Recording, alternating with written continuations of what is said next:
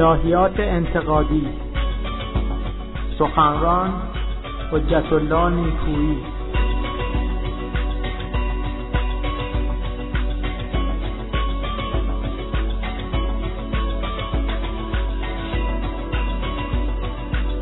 قسمت اول. خب خدمت همه دوستان و عزیزان سلام عرض می‌کنم. قرار شد که ما طی چندین جلسه مباحثی رو تحت عنوان الهیات انتقادی در حوزه کلام اسلامی الهیات اسلامی و اون هم فقط در موضوع نبوت خدمت دوستان باشیم. قرار بر اینه که ما دلایلی رو که متکلمان مسلمون در اثبات نبوت پیامبر اسلام و همینطور کلام الله بودن قرآن ارائه میدن مورد نقد و بررسی قرار بدیم. و ببینیم که آیا این دلایل دلایل محکم و قاطع و منطقی هستند یا نیستند. اگر معلوم باشه بشه که این دلایل خیلی محکم و غیر قابل خدشه نیستند معلوم میشه که در حقیقت مدعای نبوت پیامبر اسلام مدعایی بیدلیله.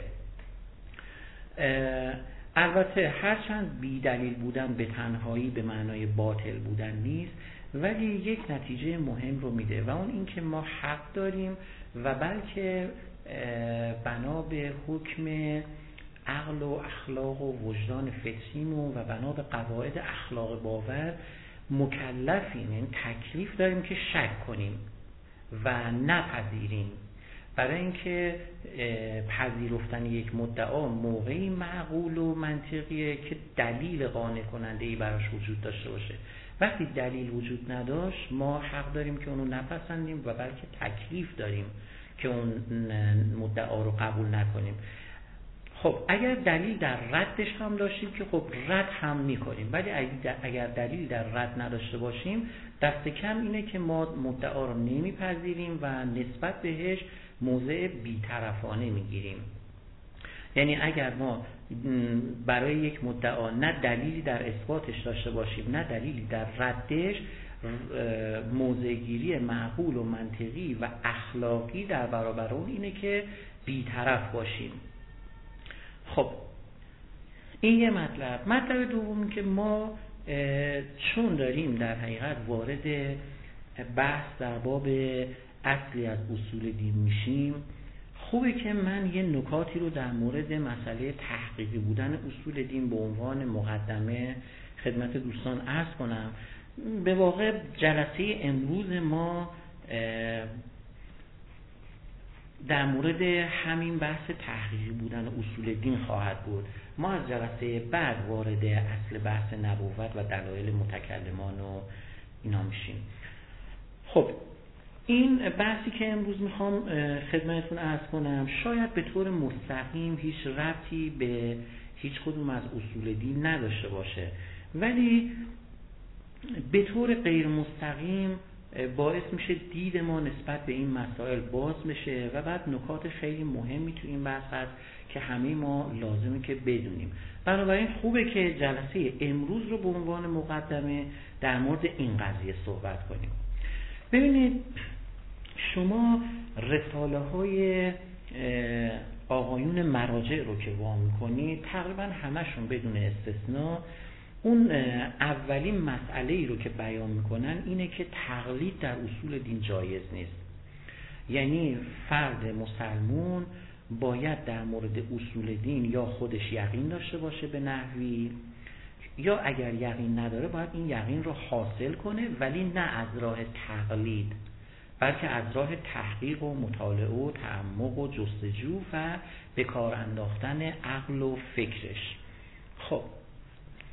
و البته هر کس هم در حد توان خودش باید در این مورد سعی کنه تا با دلیل و برهان اصول دین رو بپذیره. خب این حکم یه حکم کاملا منطقی و معقول و پذیرفتنیه و در این مورد هیچ شکی نیست.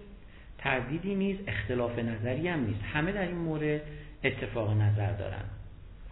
منتها این ادعا یعنی تحقیقی بودن اصول دین و اینکه تقلید در اصول دین جایز نیست یه پیشفرض هایی داره و همینطور یه لوازم منطقی که ما اگر به اون پیشفرض ها و اون لوازم منطقی به لحاظ نظری و عملی پایبند نباشیم و توجه نکنیم به اونا در, در واقع داریم شعار دروغین میدیم. یعنی صرفا داریم یک شعار میدیم شعار تبلیغاتی.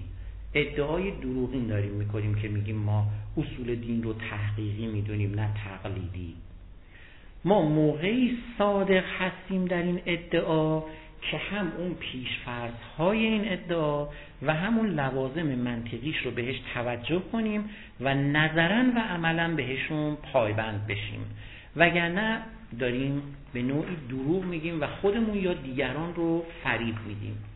خب حالا اون پیشفرض ها کدوم هم ببینید من خیلی سریع باید مطرح کنم چون فرصت ما کمه.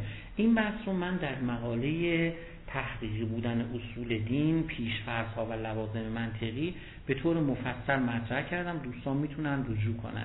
حالا اینجا من خیلی خلاصه مطلب رو بیان می‌کنم.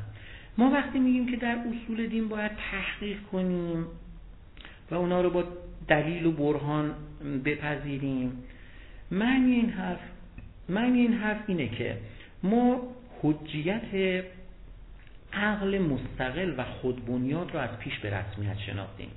یعنی قبول کردیم که هر انسانی فارغ از اینکه از کدوم نژاد و طبقه و جنس و دین و مذهبیه هر انسانی دارای یه عقلیه که اگر اون عقل رو به کار ببنده علل اصول می‌تونه حداقل تا حدودی جهان رو بشناسه و به حقایقی دست پیدا کنه یا نزدیک بشه به بعضی حقایق. از جمله در مورد اینکه آیا خدا وجود داره یا نداره آیا اگر حالا وجود داره این خدا پیامبران رو در طول تاریخ فرستاده یا نه؟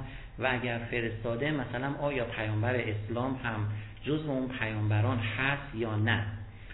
در مورد این قضایا ما می‌تونیم تحقیق کنیم مطالعه کنیم و تا حدودی به حقیقت برسیم یا نزدیک بشیم. این پیشفرض اوله. این مدعای تحقیقی بودن اصول دینه. پیشفرض دوم در حقیقت به رسمیت شناختن فردیت آدمیه. یعنی به رسمیت شناختن استقلال فکری و شخصیت شخصیتی انسان هاست. یعنی چی؟ یعنی عقل هر کس برای خودش حجته نه برای دیگران. یعنی هر کس باید خودش مطالعه کنه تحقیق کنه فکر کنه عقلش رو به کار بندازه و در این موضوعات تحقیق کنه تا ببینه که حقیقت از چه قراره. مثلا آیا خدا وجود داره یا نداره؟ آیا پیامبر, پیامبر اسلام واقعا پیامبری الهیه یا نه؟ خب اینم پیشفرض دومه که استقلال فکری و شخصیتی انسانها رو به رسمیت می‌شناسه. یعنی در حقیقت میگه تقلید کورکورانه تو اینجا ممنوعه. حالا پیشورز سوم رو ما اول باید ببینیم معنی واژه تحقیق چیه تا ببینیم این پیشورز سوم چیه. ببینید پیشورز سوم در حقیقت به رسمیت شناختن شک و تردید اولیه در باب اصول دینه. منتها اینا ما موقعی درست متوجه میشیم که معنای واژه تحقیق رو درست روش تعمل کنیم. تحقیق یعنی چی؟ تحقیق یعنی تلاش و جستجو برای یافتن حقیقت. یعنی شما وقتی میگید من در مورد فلان موضوع می‌خوام تحقیق کنم معنیش اینه که در این موضوع من نمی‌دونم حقیقت چیه. می‌خوام جستجو کنم مطالعه کنم تحقیق کنم ببینم حقیقت در این موضوع چیه. خب؟ خب وقتی که اینطوریه ما مثلا وقتی که در مورد یکی از اصول دین مثلا وجود خدا اصل اول در اصول دین. وقتی می‌خوایم تحقیق کنیم معنیش اینه که از پیش پذیرفتیم که حقیقت در مورد این موضوع خاص برای ما معلوم نیست و ما باید با مطالعه و تحقیق و جستجو بفهمیم ببینیم قضیه از چه قراره و آیا خدا وجود داره یا نداره. یعنی به تعبیر دقیق دقیقتر ما ابتدای کار نسبت به وجود خدا شک داریم و نمی‌دونیم که آیا خدا وجود داره یا نه. این شک اولیه محرک ما میشه برای تلاش و جستجو و تحقیق و مطالعه برای رسیدن به حقیقت. در مورد اصول دیگر از اصول دین هم همینطوره.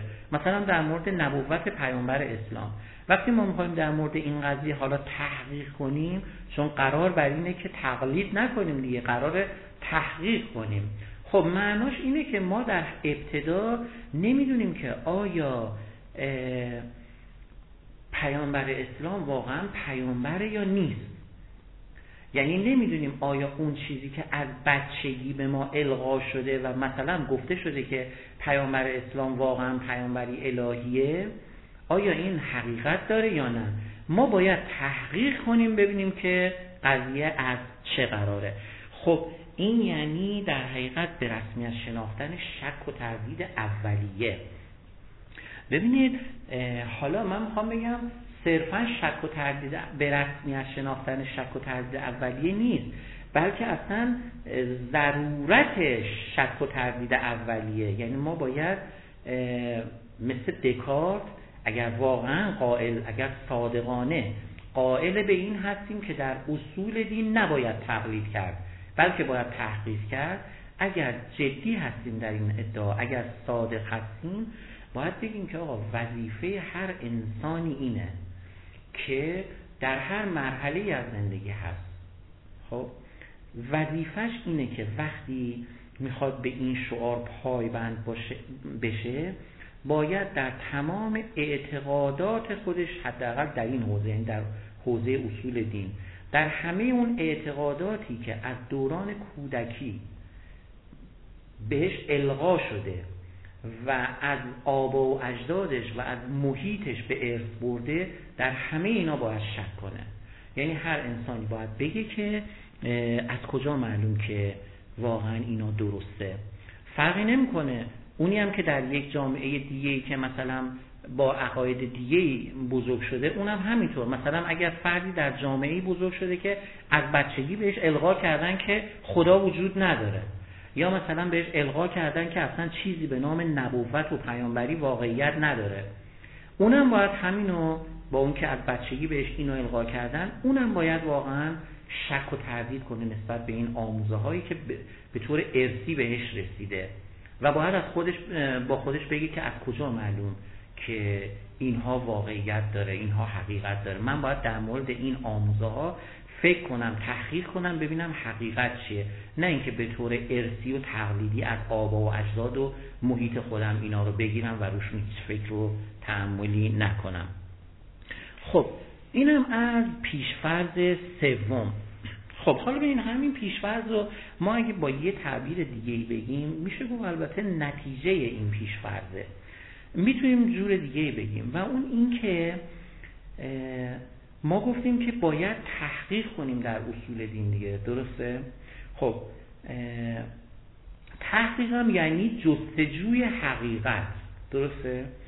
خب از طرفی گفتیم که پیشفرض این قضیه اینه که ما پس ابتدای تحقیق نمی‌دونیم حقیقت چیه. حالا می‌خوایم شروع کنیم تحقیق کنیم مطالعه کنیم ببینیم حقیقت در این موضوع خاص که مثلا شروع کردیم دربارش تحقیق کنیم چیه. خب معنای این حرف اینه که ما در تحقیق از پیش معلوم نیست که به چه نتیجه برسیم. یعنی نتیجه تحقیق از پیش معلوم نیست بعد از تحقیق معلوم میشه. مثلا ما وقتی که در مورد وجود خدا شروع می‌کنیم تحقیق کنیم نمی‌دونیم که نتایج تحقیق... نتیجه تحقیقات ما به چه خواهد انجامید. یعنی آیا ما به این خواهیم رسید که خدا وجود داره یا به این خواهیم رسید که خدا وجود نداره؟ و اصلا شاید هم به هیچ نتیجه نرسیم. یعنی شاید هم وضعیت طوری بشه که ما هرچی تحقیق می‌کنیم مطالعه می‌کنیم فکر می‌کنیم شک و حیرتمون بیشتر میشه و نمی‌تونیم به یه نتیجه قطعی برسیم.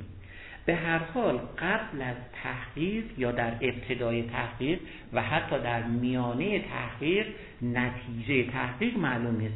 نتیجه تحقیق پس از تحقیق معلوم میشه. خب این یه چند مورد از های ادعای تحقیقی بودن اصول دین بود. حالا بریم سر لوازم منطقیش تا بتونیم بعدا نتیجه گیری کنیم.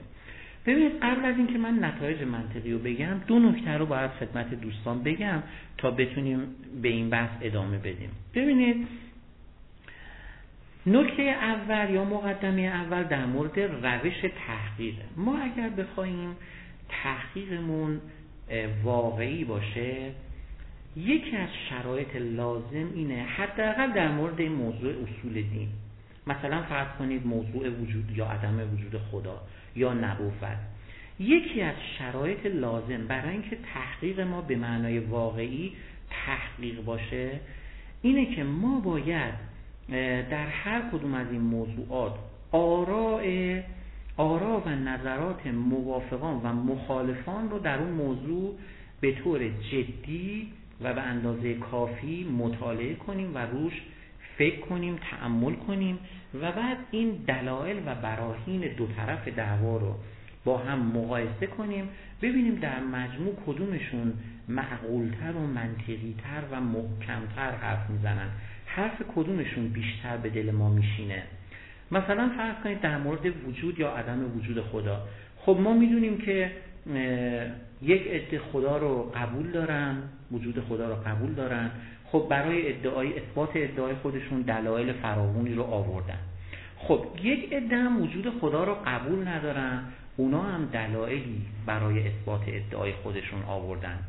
خب از اون طرف اینها که خدا را قبول دارن پاسخ استدلال های مخالفان رو دادن. بیسته پاسخ ها دادن کاری نداریم حالا این پاسخ ها درست یا غلط. از اون طرف اون طرف دعوا هم باز پاسخهایی به این طرفی ها دادن. یعنی به هر حال هر دو طرف دعوا حرفهایی برای گفتن دارن. ما اگر بخوایم تحقیقمون در این مورد به معنای واقعی تحقیق باشه باید حرفای هر دو طرف رو با دقت و تحمل کافی مورد مطالعه قرار بدیم. نه اینکه یک طرفه یعنی فقط نظرات و دلایل یک طرف رو بخونیم. اگر ما این کار رو کنیم تحقیق ما تحقیق واقعی نیستش. مثلا در مورد نبوت پیامبر اسلام. خب مسلمون ها نبوت پیامبر اسلام رو قبول دارن بهش اعتقاد دارن. دلایلی هم براش میارن برای اثبات این عقیده خودشون. خب پیروان ادیان دیگه هم که این ادعا رو قبول ندارن اونا هم دلایلی در رد این مدعا میارن. ما برای اینکه در مورد این قضیه به معنای واقعی تحقیق کنیم باید هم دلایل و براهین معتقدان به نبوت پیامبر اسلام یعنی مسلمان ها رو مطالعه کنیم و هم دلایل و براهین اون کسانی که این اعتقاد رو قبول ندارن. و بعد این دوتا رو مقایسه کنیم ببینیم واقعا کدومشون منطقی تر و معقولتر و چه میگن فرض کنید برهانی تر حرف می‌زنن. خب. حالا تصور کنید اگر قرار باشه من مثلا در مورد نبوت پیامبر اسلام که می‌خوام, می‌خوام مطالعه کنم اگر من فقط و فقط برم کتابهایی رو مطالعه کنم که در اثبات نبوت پیامبر اسلام نوشته شده توسط مسلمان ها و هیچ سری به آرا و عقاید و دلایل و براهین مخالفان نزنم در حقیقت من تو اینجا به معنای واقعی تحقیق نکردم یعنی در تحقیق خودم صادق نیستم جدی نیستم و به یه معنا یعنی در حقیقت از پیش به نوعی قصد کردم به یه نتیجه خاص برسم. و این جز خودفریبی هیچ چیزی نیستش. من اگر واقعا دنبال حقیقت هستم و پیشفرض ما در تحقیقی بودن اصول دین همینه که ما دنبال حقیقت هستیم اگر واقعا اینطور باشه باید آرای دو طرف رو مطالعه کنم. خب این یه نکته. نکته بعدی که فوق نکته مهمیه زمان بردن تحقیقه. یعنی ما تو هر موضوعی که می‌خوایم تحقیق کنیم از جمله همین اصول دین خب باید بدونیم که این زمان می‌بره. و مهمتر از اون این که اصولا نمی‌دونیم از پیش نمیشه تعیین کرد چه مقدار زمان می‌بره. مثلا شما فرض کنید در مورد معاد می‌خواهید تحقیق کنید به عنوان یکی از اصول دین. شما از یه طرف براتون مسلمه که این زمان می‌بره این تحقیق. خب این درست ولی مهمتر از اون این که از پیش نمی‌تونید تعیین کنید که فرزن آیا این در چه مدت می‌تونید به نتیجه برسید؟ آیا بعد از 6 ماه به نتیجه می‌رسید؟ آیا بعد از یک سال می‌تونید به نتیجه برسید؟ یا اینکه اصلا شاید به هیچ نتیجه بعد از سالها هم نرسید. زمان رو از پیش حتی نمیشه تحقیق کرد. چه بسا در مورد یکی از این اصول دین شروع کردید تحقیق به معنای جدی و و همین موضوع سالها طول بکشه تا به تحقیق به نتیجه برسید به نتیجه قابل قبول از نظر خودتون برسید. خب این نکته نکته مسلمیه. به ویژه اگر قرار باشه تحقیق ما تحقیق جدی باشه. یعنی اون شرط لازمی رو که من تو نکته قبل گفتم که آرا و نظرات طرفین دعوا مطالعه بشه اگر این هم بهش تحمل کنیم اون وقت می‌بینیم که دیگه واقعا مسلمه که زمانی می‌بره و این زمان اگر بخوایم واقعا واقع بینانه قضاوت کنیم زمان کوتاهی نخواهد بود. خب اما البته این نکته از نظر اینکه حالا کوتاه خواهد بود یا بلند خواهد بود اینش مهم نیست. مهم اینه که اولا زمان می‌بره و ثانیا از پیش هم نمیشه تعیین کرد چه مدتی لازمه تا با به نتیجه قطعی برسیم. خب.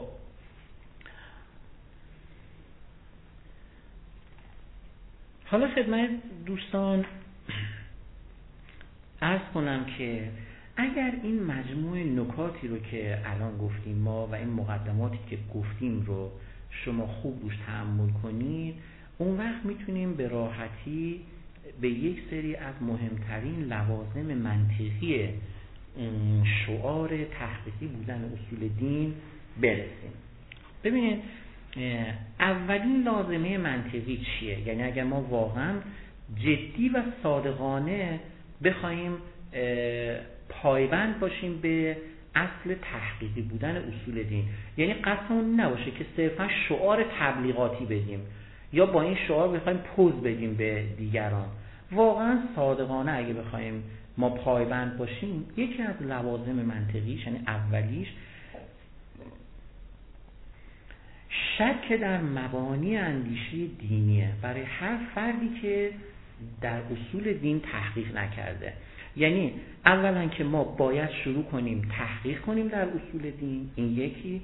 دوم این که مطابق اون مطالبی که گفتم بر مبنای اونا وظیفه ما یعنی باید در تمام اون اعتقاداتی که از دوران کودکی تا کنون توسط خانواده پدر مادر خواهر برادر در محیط مدرسه توسط معلم مدیر نازم و در محیط جامعه از در و دیوار و از منبر مساجد به ما القا شده و تلقین شده در تمام اینها باید شک کنیم و به خودمون بگیم که از کجا معلوم که اینها واقعیت داره. من باید تحقیق کنم تا ببینم که اون چه که به من تا داده شده حقیقت داره یا مشتی اوهام و اباطیله.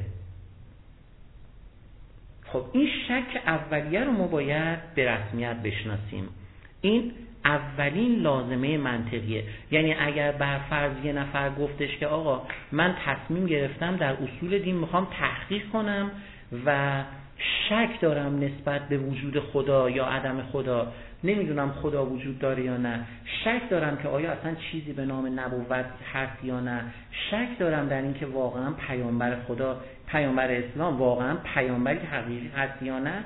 اگر کسی اینو بگه ما نه تنها حق نداریم به هیچ وجه ایشون رو سرزنش کنیم بلکه اتفاقا باید تشویقش کنیم. یعنی خوشحال بشیم از اینکه یه نفر شروع کرده داره به معنای واقعی و جدی کلمه در مورد این آموزه ها و اعتقادات دینی که از بچگی به خوردش داده شده تحقیق کنه تا ببینه حقیقت چیه. خب این اولین لازمه منطقی.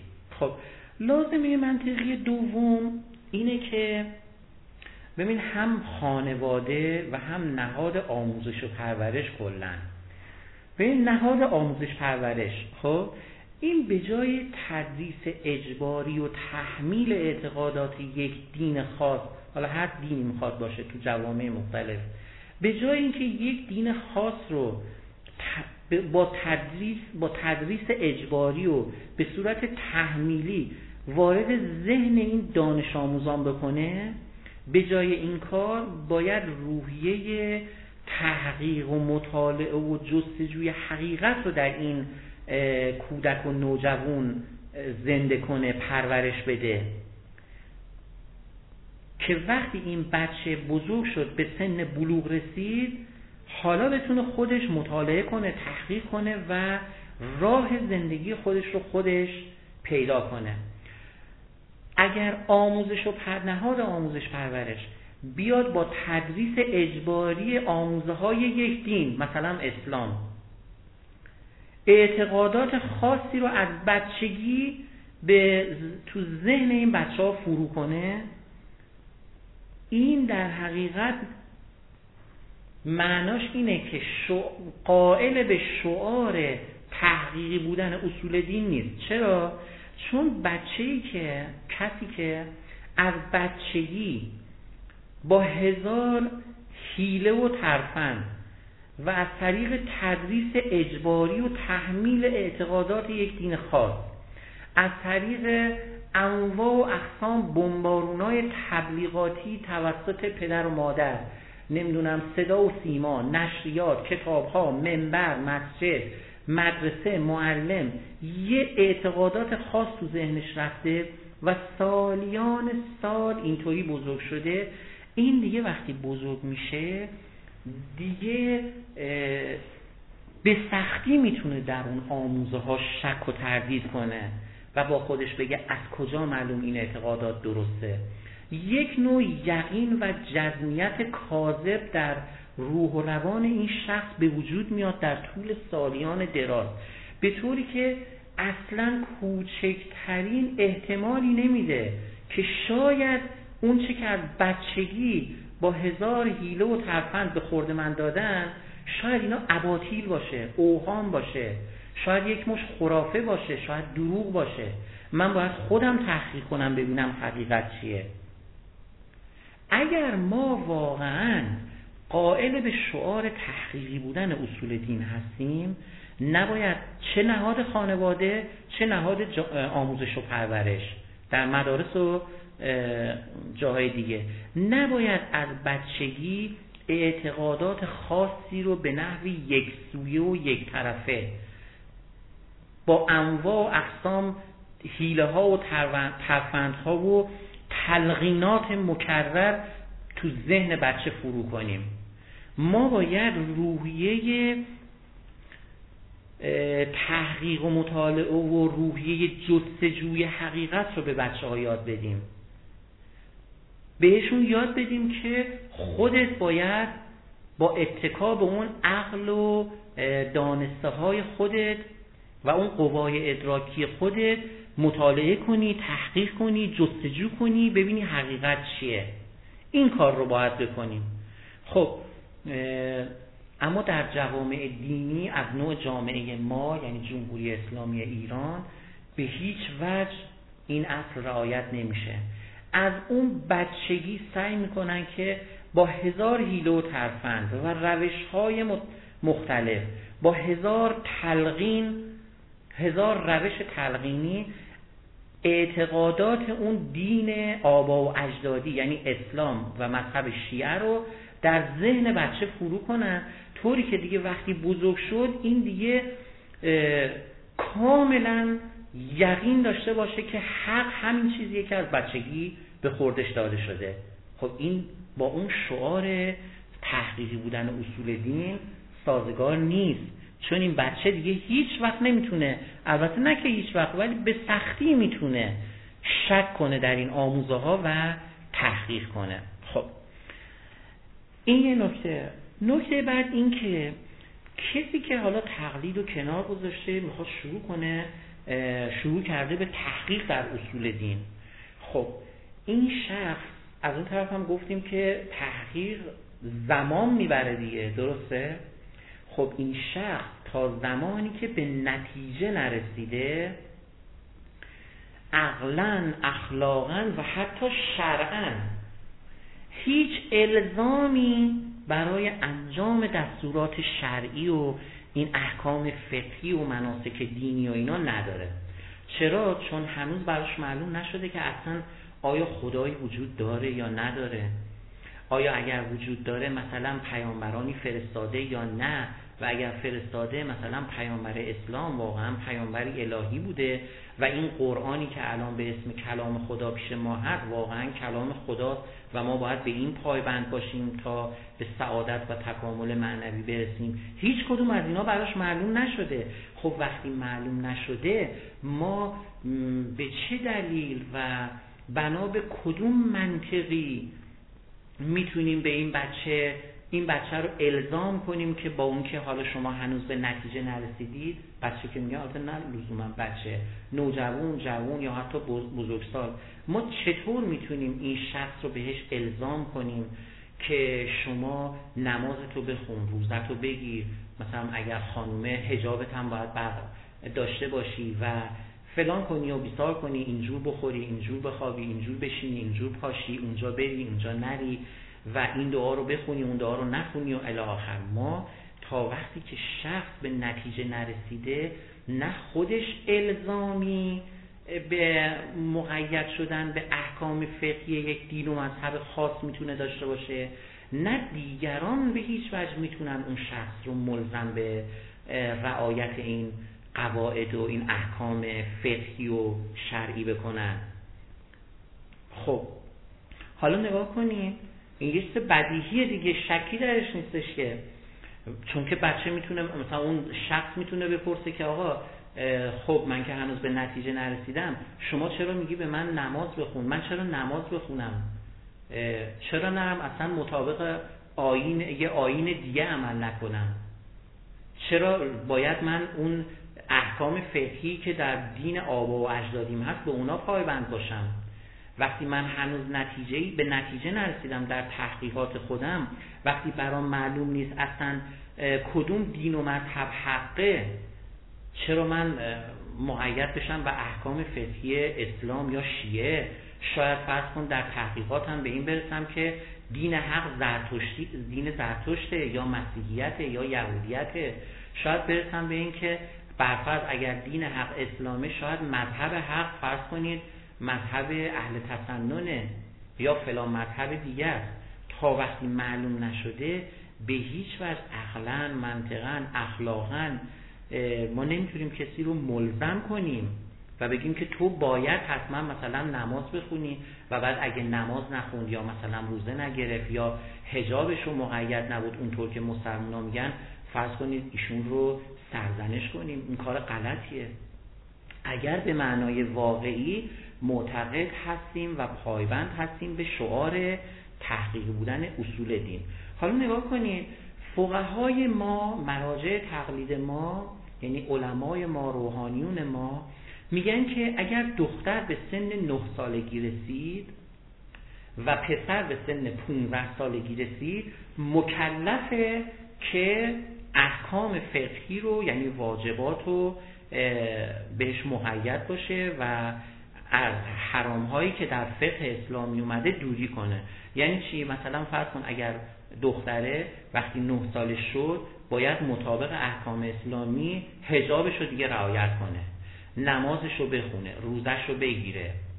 نمی‌دونم اگر فرض کنید مال و ثروت به اندازه کافی داره حجش رو بره. خمس و زکات بده اینجور بشینه اونجور پاشه با نامحرم حرف نزنه. یا اگه حرف می‌زنه حالا فلان حد و حدود رو رعایت کنه. و الی آخر. همینطور پسر اگه به 15 سال رسید باید این کار رو بکنه. وگرنه مثلا فاسق حساب میشه بیدین حساب میشه نمی‌دونم بی ایمان حساب میشه. و بعد کسی رو که به این احکام مقید نیست نتایج و طبعاتی رو در موردش بار می‌کنن. مثلا میگن که کسی که نماز نمی‌خونه بهش فرض کنید دختر ندید. یا دختری رو که هجابش رو رعایت نمی‌کنه شما باش ازدواج نکنید. اینا رو فسق می‌دونن و نوعی بیدینی و بی ایمانی می‌دونن و بالاخره محکوم می‌کنن و افرادی که به این احکام اسلامی پایبند نیستن رو سرزنش می‌کنن. خب این با اون شعار تحقیقی بودن اصول دین به هیچ وجه سازگار نیست. دختر بچه ای که سن نه سالگی رسیده حالا فرض کنیم سن تکلیف و بعضی حالا البته 13 سال می‌دونن. فرق نمی‌کنه. به هر حال این دختری که سنش رسیده به 9 سالگی یا 13 سالگی این مگه تحقیق کرده در اصول دینش؟ و به نتیجه رسیده و براش یقین حاصل شده که دین حق دین اسلامه و مذهب حق مذهب تشیع مثلا که حالا شما بهش میگی تو مکلف هستی که این احکام رو پایبند بشی بهش نماز بخونی و روزه بگیری و حجاب تو رعایت کنی و این کار کنی و اون کار نکنی و فلان کنی و فلان نکنی. اگر شما به معنای واقعی معتقد هستید اصول دین تقلیدی نیست بلکه تحقیقیه شما باید بچه ای که به سن بلوغ می‌رسه حالا سن 9 سالگی باشه 13 سالگی 15 سالگی حالا تازه باید بهش بگیر که شما که بزرگ شدی و به سن بلوغ رسیدی حالا باید شروع کنی بری تحقیق کنی مطالعه کنی عقلتو به کار بندازی جستجو کنی و ببینی که از بین فرض کنید ادیان و مذاهب مختلف کدوم حقه کدوم باطله اصلا خدایی وجود داره یا نداره. خودت با جستجوی خودت تحقیقات خودت به نتیجه برسی که مقبول خودته و راه خودت رو آزادانه و آگاهانه انتخاب کنی. اون وقت اگر رسیدی به این که مثلا دین حق اسلامه اون وقت خود به خود به طور طبیعی باید به احکام اسلامی هم مقید باشی. اما اگر رسیدی به این که مثلا دین حق زرتشتیه دین زرتشت هاست زرتشتی هاست شما باید به احکام اونا مقید بشی و همینطور ادیان و مذاهب دیگه. ولی فقهای ما میگن که دختر به 9 سالگی رسید پسرم به 15 سالگی رسید مکلفه که شروع کنه به انجام تکالیف دینی. و دوری از اون چه که در دین و مذهب ما حروم دونسته شده. این سراحتا و به وضوح منافات داره با اون اصل تحقیقی بودن اصول دین. خب حالا نکته بعدی که جنبه اجتماعی حالا پیدا می‌کنه. ببینید تحقیق در اصول دین ما گفتیم که به معنای واقعی موقعی میسر میشه که ما یعنی به معنای واقعی ما موقعی می‌تونیم تحقیق کنیم در اصول دین که آرا و نظرات و دلایل و براهین طرفین دعوا در هر موضوع خاصی رو بتونیم مطالعه کنیم. خب؟ یعنی باید مطالعه کنیم و اگر مطالعه نکنیم و یک طرفه مطالعه کنیم این دیگه تحقیق به معنای واقعی نیست. اینو ما قبلا گفتیم. مثلا در مورد نبوت پیامبر اسلام اگر قرار باشه ما فقط و فقط کتابهایی رو بخونیم که در اثبات نبوت پیامبر اسلام نوشته شده این در به معنای واقعی تحقیق نکردیم. هم برعکسش هم اگه فقط و فقط کتابهایی رو که در رد نبوت پیامبر اسلام بخونیم باز به معنای واقعی تحقیق نکردیم. تحقیق به معنای واقعی ممکن موقعی انجام گرفته که ما آرا و نظرات هر دو طرف دعوا رو مطالعه کرده باشیم. خب حالا نگاه کنید لازمه منطقی این بحث اینه که در جامعه ای که زندگی می‌کنیم آزادی یعنی آزادی قلم و بیان برای پیروان همه ادیان و مذاهب و حتی افراد ملحد که اصلا خدا و دین رو قبول ندارن وجود داشته باشه به نحوی که همه اونا بتونن آزادانه نظرات خودشون رو چاپ کنن منتشر کنن مطرح کنن تریبون داشته باشن تا اینکه هر کس می‌خواد در مورد اصول دین تحقیق کنه بتونه به راحتی به منابع و متون اینها و به خود مراجع علمی اینها دسترسی پیدا کنه و آرای اونا رو مطالعه کنه روشون فکر کنه تحقیق کنه تا بتونه به معنای واقعی تحقیق کرده باشه. اگر قرار باشه توی جامعه ای فقط و فقط آرا و نظرات یک دین خاص اجازه چاپ و نشر داشته باشه و اون وقت آرا و نظرات و دلایل و براهین پیروان ادیان دیگه چاپ و نشرش ممنوع باشه جرم تلقی بشه و مطالعه اونها امکان پذیر نباشه. وقتی که تو اون جامعه به معنای واقعی کلمه که نمیشه تحقیق کرد در اصول دین. حالا نگاه کنید در ایران ما که حکومت دینی حاکمه حکومت اسلامی و شیعی. به واقع پیروان اسلام این عالمان اسلام و مذهب شیعه حق دارن و آزادن که تا دلشون می‌خواد از همه امکانات استفاده کنن و دلایل و براهین خودشون رو آزادانه مطرح کنن چاپ کنن منتشر کنن از تریبون های مختلف از منابر مساجد تریبون های دیگه بیان کنن در صدا و سیما حاضر بشن و کانال های ویژه حتی داشته باشن برای تبلیغ دین و مذهب خودشون. اما مخالفان و منتقدان یعنی پیروان ادیان و مذاهب دیگه و حتی لایک ها یا بیدین ها ملحدا اونا به هیچ وجه حق چاپ و نشر آرا و نظرات انتقادی خودشون در باب اسلام رو ندارن. و ما در حقیقت وقتی می‌خواهیم مثلا در مورد نبوت پیامبر اسلام تو ایران تحقیق کنیم می‌بینیم هزاران کتاب هزاران مقاله در اثبات نبوت پیامبر اسلام همه جا پیدا میشه ریخته تو کتاب فروشی و کتابخونه ها. اما به هیچ وجه اجازه چاپ و نشر دلائل و براهین پیروان ادیان دیگه در اثبات عدم نبوت پیامبر اسلام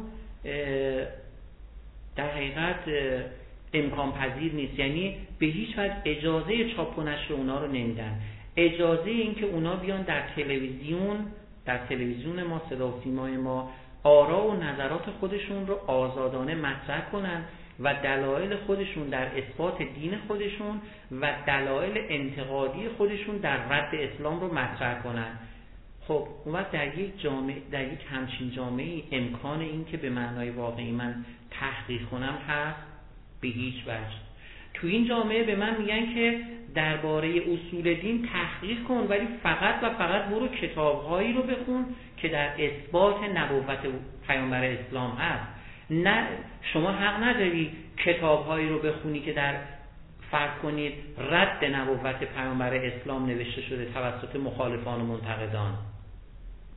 در به ما گفته میشه در مورد امام زمان مطالعه کنید تحقیق کنید.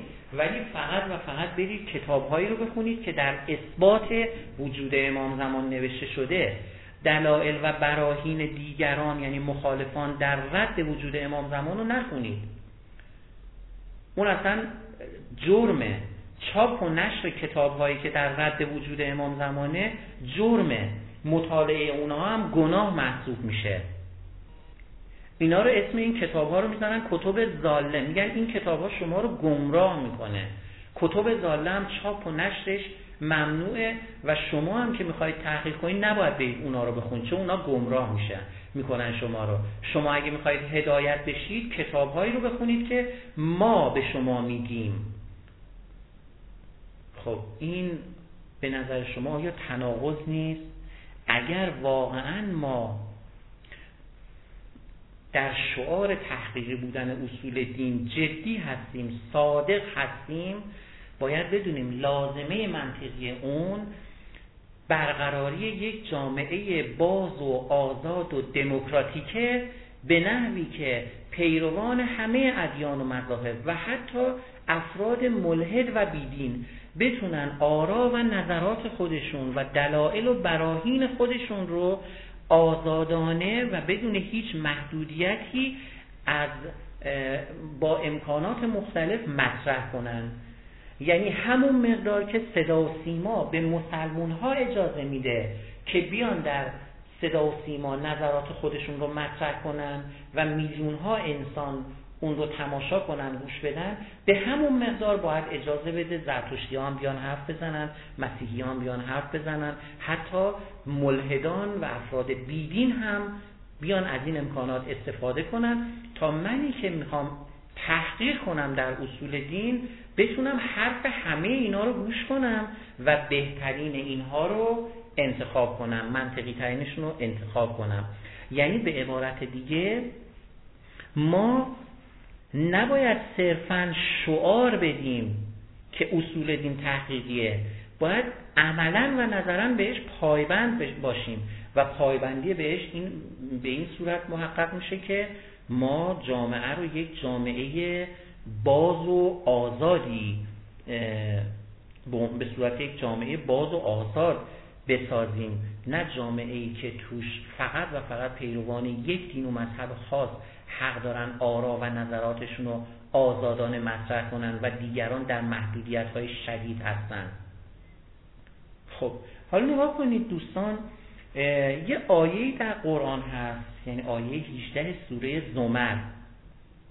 میگه فبشر عباد الذین یستمعون القول و یتبعون احسنه. یعنی بشارت بده به آن دسته از بندگان من که سخنان مختلف را میشنوند و از بین آنها بهترینشان را برمیگزینند. خب این شعاریه که قرآن داده و شعار بسیار معقول و منطقی و پذیرفتنیه. همه ما هم اینو قبول می‌کنیم. این یک چیز بدیهیه. ولی ما مسلمون ها این رو فقط در حد یک شعار بهش قائل هستیم. شعاری که فقط دستاویزی شده برای پوز دادن مسلمون ها در برابر پیروان ادیان دیگه که بگن نگاه کنید ما دینمون یک دین اقلانی و منطقیه و میگه که شما باید آرا و نظرات مختلف و متضاد رو بشنوید آزادانه بشنوید با هم مقایسه کنید و بعد بهترین رو انتخاب کنید. این میشه اوج اقلانیت آزادی دموکراسی انتخاب آگاهانه و آزادانه راه زندگی و الی خب ما اینو شعارشو میدیم و با این پوز میدیم به پیروان ادیان و مذاهب دیگه.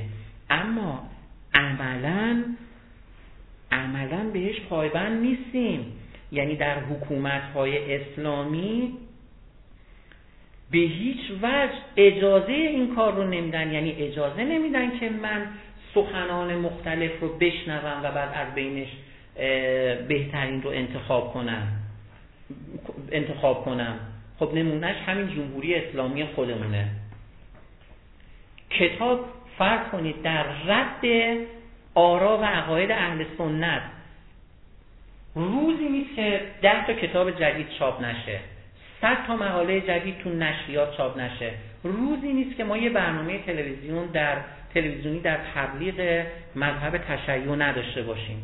اما به هیچ وجه اجازه اینو نمیدن که یه سنی بیاد یه نشریه داشته باشه و در اون فرض کنید عقاید کلامی خودش رو براش برهان بیاره دلیل بیاره و آراء اهل تشیع رو نقد بزنه و بگه به این دلیل به اون دلیل شیعه اشتباه می‌کنه و اون اعتقادش غلطه و اعتقاد مثلا ما درسته. خب وقت ما ادعا می‌کنیم که ما پیرو قرآنیم و قرآن این شعار رو میده.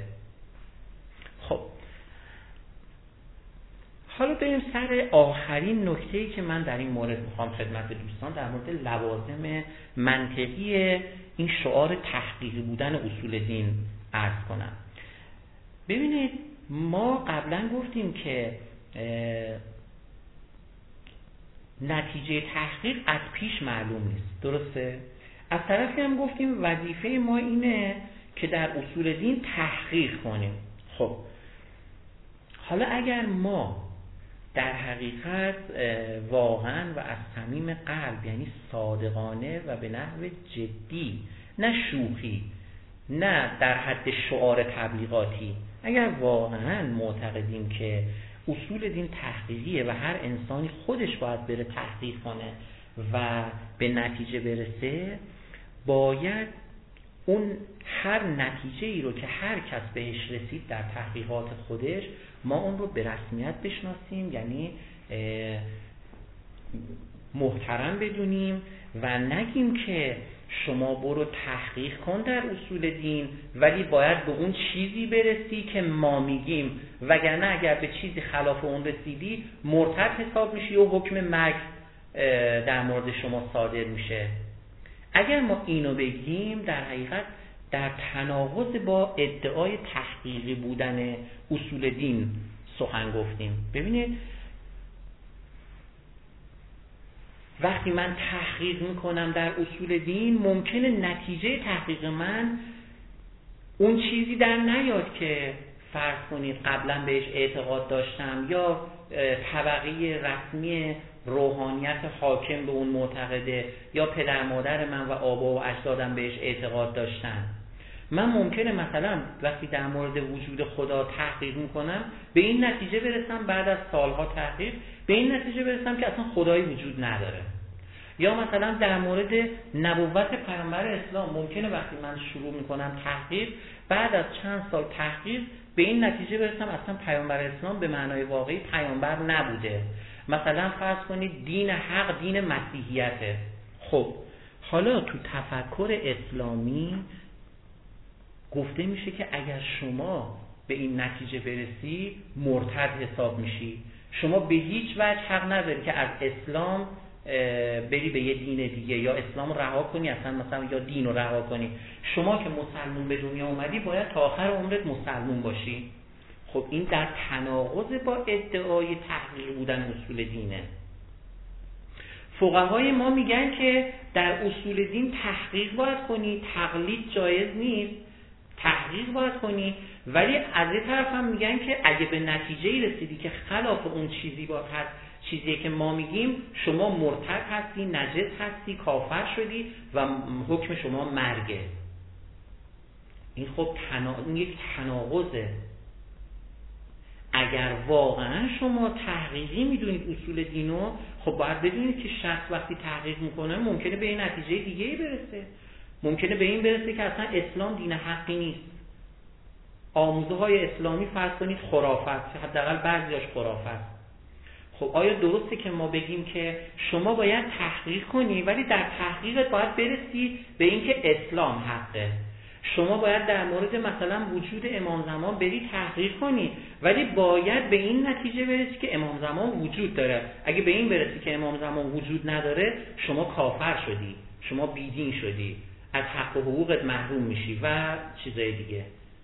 این در تناقض با اون ادعاست. این معنیش اینه که شما در حقیقت یعنی این حکم ارتداد که در فقه اسلامی هستش در حقیقت مضمونی جزی نداره که اصول دین تحمیلیه نه تحقیقی. معنی جزی نداره دیگه. در حقیقت این یعنی تحمیل دین. شما حق نداری اصلا به یه دین و عقیده دیگه ای رو کنی. حتی اگر در تحقیقات رسیدی به اینکه اسلام باطله باید پایبند به اسلام باشی. خب این منطقی نیست معقول نیست خلاف عقل و وجدان و فطرت بشره. حالا ببین در پاسخ به این قضیه در این سالهای اخیر چون این واقعا یه تناقض حل ناشدنیه برای اینکه بتونن یه مقدار اون حکم ارتداد رو تعدیل کنن گفتن که آقا اب نداره شما اگر تحقیق کردی و مثلا رسیدی به اینکه اسلام دین حقی نیست. مسئله نیست. شما حتی روز قیامت هم خیر شما رو نمیچسبن و مجازاتتون نمی‌کنن چون صادقانه و خالصانه تحقیق کردی. حالا تحقیقاتت به این نتیجه رسیده. منتها فقها میگن که شما حق نداری وقتی به این نتیجه رسیدی این نتیجه رو جاهای دیگه مطرح کنی و تبلیغ کنی. این باید در دلت بمونه. این حق رو نداری که مطرح کنی نمی‌دونم کتاب بنویسی مقاله بنویسی سخنرانی کنی تو مجامع نظر خودتو مطرح کنی و به نوعی باعث تبلیغ این عقیدت بشه. این رو فقها میگن. میگن اگر این کار رو کنی این اون وقت مجازاتش همون مجازات مرتده یعنی مرگ. اما اگر اون چی که بهش رسیدی تو دلت نگه داری و مطرح نکنی اشکالی نداره. خب ببینید اشکال این حرف هم این البته اشکالات خیلی زیادی داره. یه اشکالش اینه که اصولا چطور ممکنه یه همچین چیزی عملی بشه؟ ببینید فرض کنید من رسیدم به این که اسلام دین حقی نیست. خب شما میگید که تو دلت نگه دار خب تو دلت نگه دار هیچ جا مطرح نکن وگرنه در حقیقت تو کفر خودتو علنی کردی و این میشه ارتداد که ما باید مجازاتت کنیم. خب فرض کنید من بخوام این رو پنهان کنم در دل خودم. فکر می‌کنید نتیجهش چی میشه؟ یعنی من چطور می‌تونم اینو مطرح نکنم و پنهان کنم؟ من خود به خود اگر بخوام پنهان کنم در دل خودم نگه دارم خود به خود به دروغ و ریا میفتم یعنی فرض کنید بچه من از من می‌پرسه که به نظر تو تو که تحقیقات کردی دین اسلام دین حقه؟ خب اگه من بیام اون چه که واقعا بهش رسیدم بگم شما میگی خب تو که مطرح کردی پس باید مجازات بشی. اگه بخوام دروغ بگم خب این میشه خلاف اخلاق. همینطور فرض کنید من معلمم شاگرد من از من می‌پرسه که آقا به نظر شما اسلام دین حقه؟ من باید اونجا دروغ بگم. یعنی بگ... یعنی دروغ دیگه دروغ بگم که بله اسلام دین حقه. در حالی که من خودم بینی و بین الله بین خودم و خدای خودم یا وجدان خودم رسیدم به اینکه اسلام دین ناحقیه اسلام دین باطله.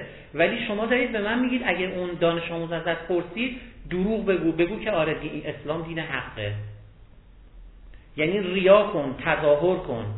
همینطور من که می‌خوام یه جا استخدام بشم تو من مثلا تو مملکت جمهوری اسلامی.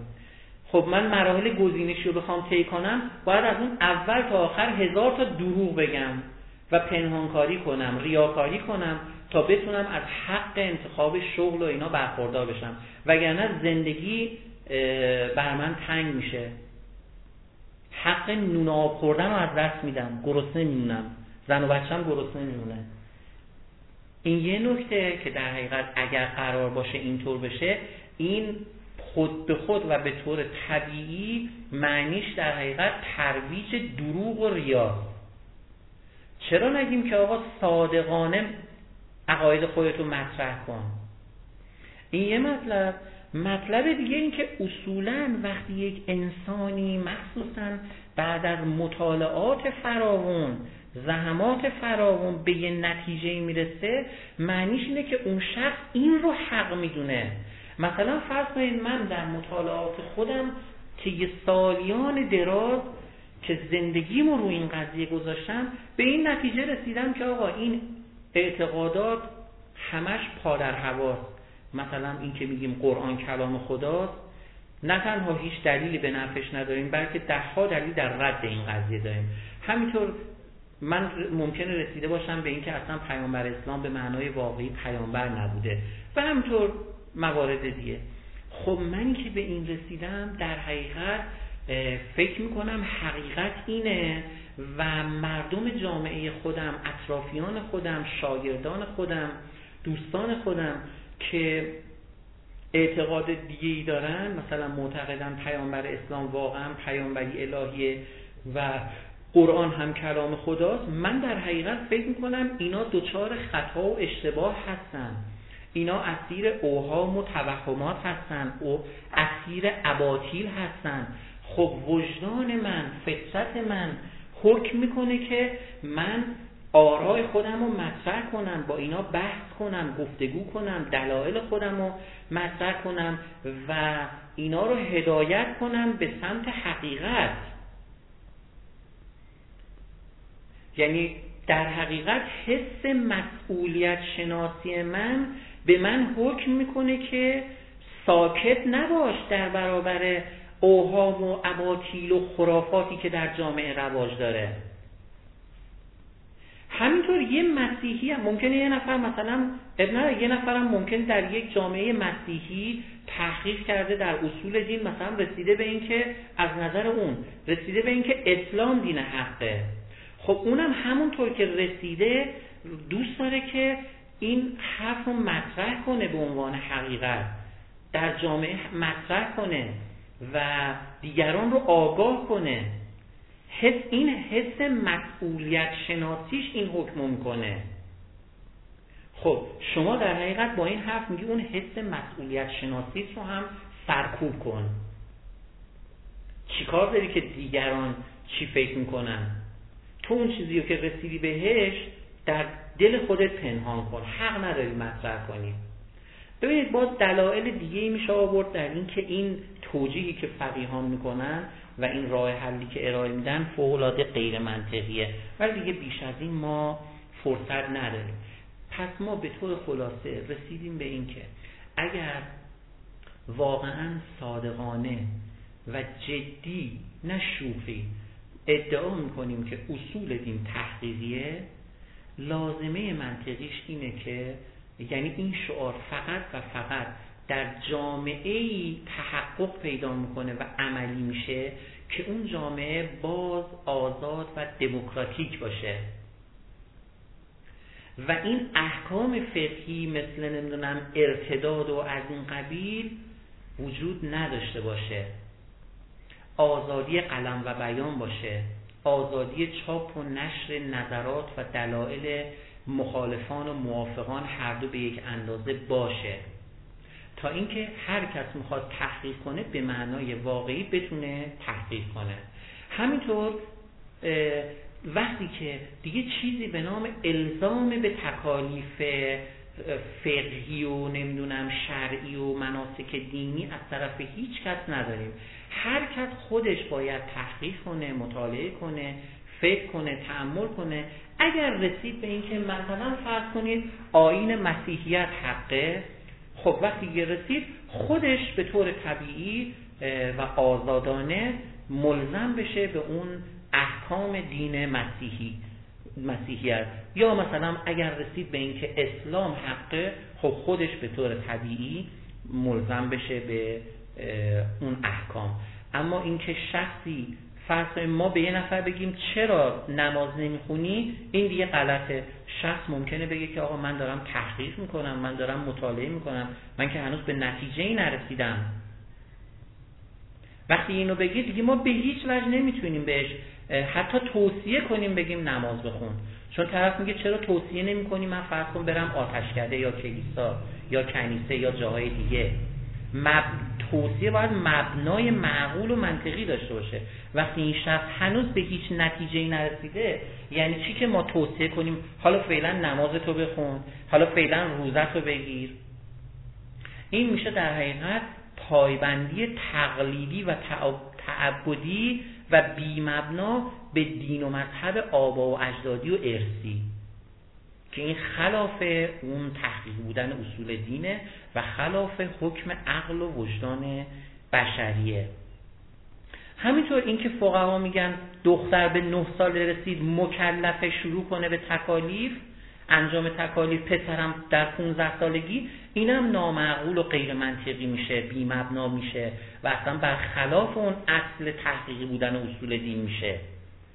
ما باید اگر واقعا پایبند به اون شعار هستیم به معنای واقعی صادقانه و جدی باید بگیم که بچه وقتی بزرگ شد به یه سنی رسید به سن بلوغ تازه ما باید بهش بگیم که حالا شروع کن تحقیق کن مطالعه کن فکر کن ببین از بین این همه آرا و عقاید و ادیان و مذاهب به نظر کدوم مقبولتر و حقتره اونو قبول کنه و اون وقت خودت بهش پایبند باش.